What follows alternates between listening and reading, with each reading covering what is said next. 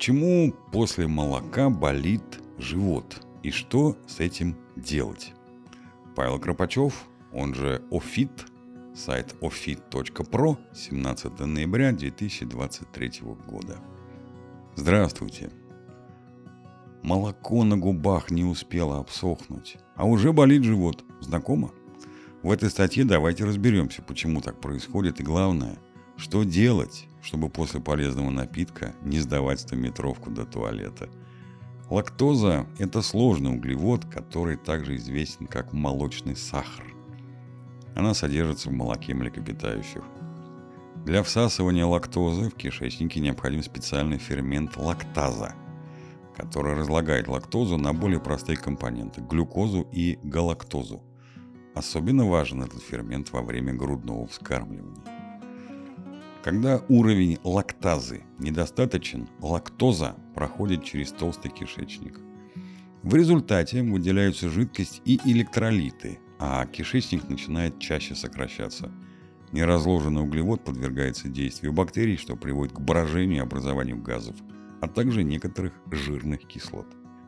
Эти процессы, как правило, сопровождаются болью в животе, диареей и метеоризмом. Хотя такое состояние обычно не наносит существенного вреда здоровью, оно может вызвать крайне неприятные ощущения. Почему возникают эти проблемы?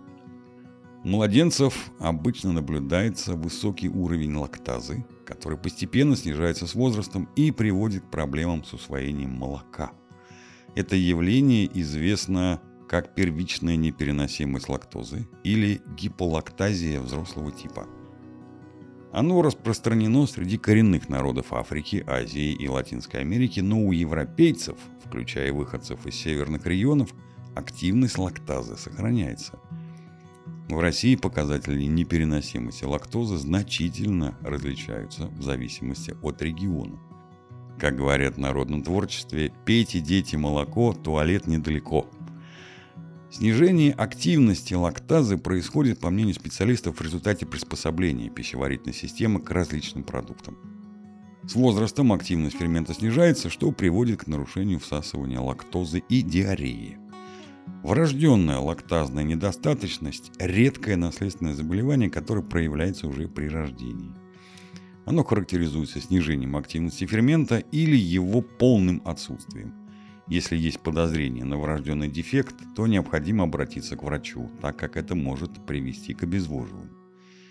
Физиологическая мальбабсорбция или неспособность полностью усвоить лактозу из молока матери, которая часто возникает у малышей в первые месяцы жизни, не требует перехода на безлактозные смеси, но требует консультации с педиатром. А что такое вторичная лактазная недостаточность? Взрослые могут иметь вторичную, в кавычках, лактазную недостаточность, которая иногда возникает из-за повреждения стенок кишечника или заболеваний органов пищеварения, а также в результате химиотерапии и приема антибактериальных препаратов.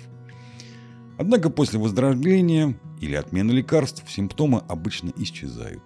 Количество лактозы, поступающей в организм, выработка лактазы и кишечный микробиом в совокупности влияют на переносимость молока – Лактоза содержится во многих продуктах, включая масло, сыр, сливки, йогурт, мороженое, кефир, ряженку, творог и др. Поэтому важно распределять их на несколько приемов в течение дня. Непереносимость лактозы не является серьезным заболеванием, но может вызвать неприятные симптомы и расстройства желудка. Есть несколько способов выявить непереносимость лактозы.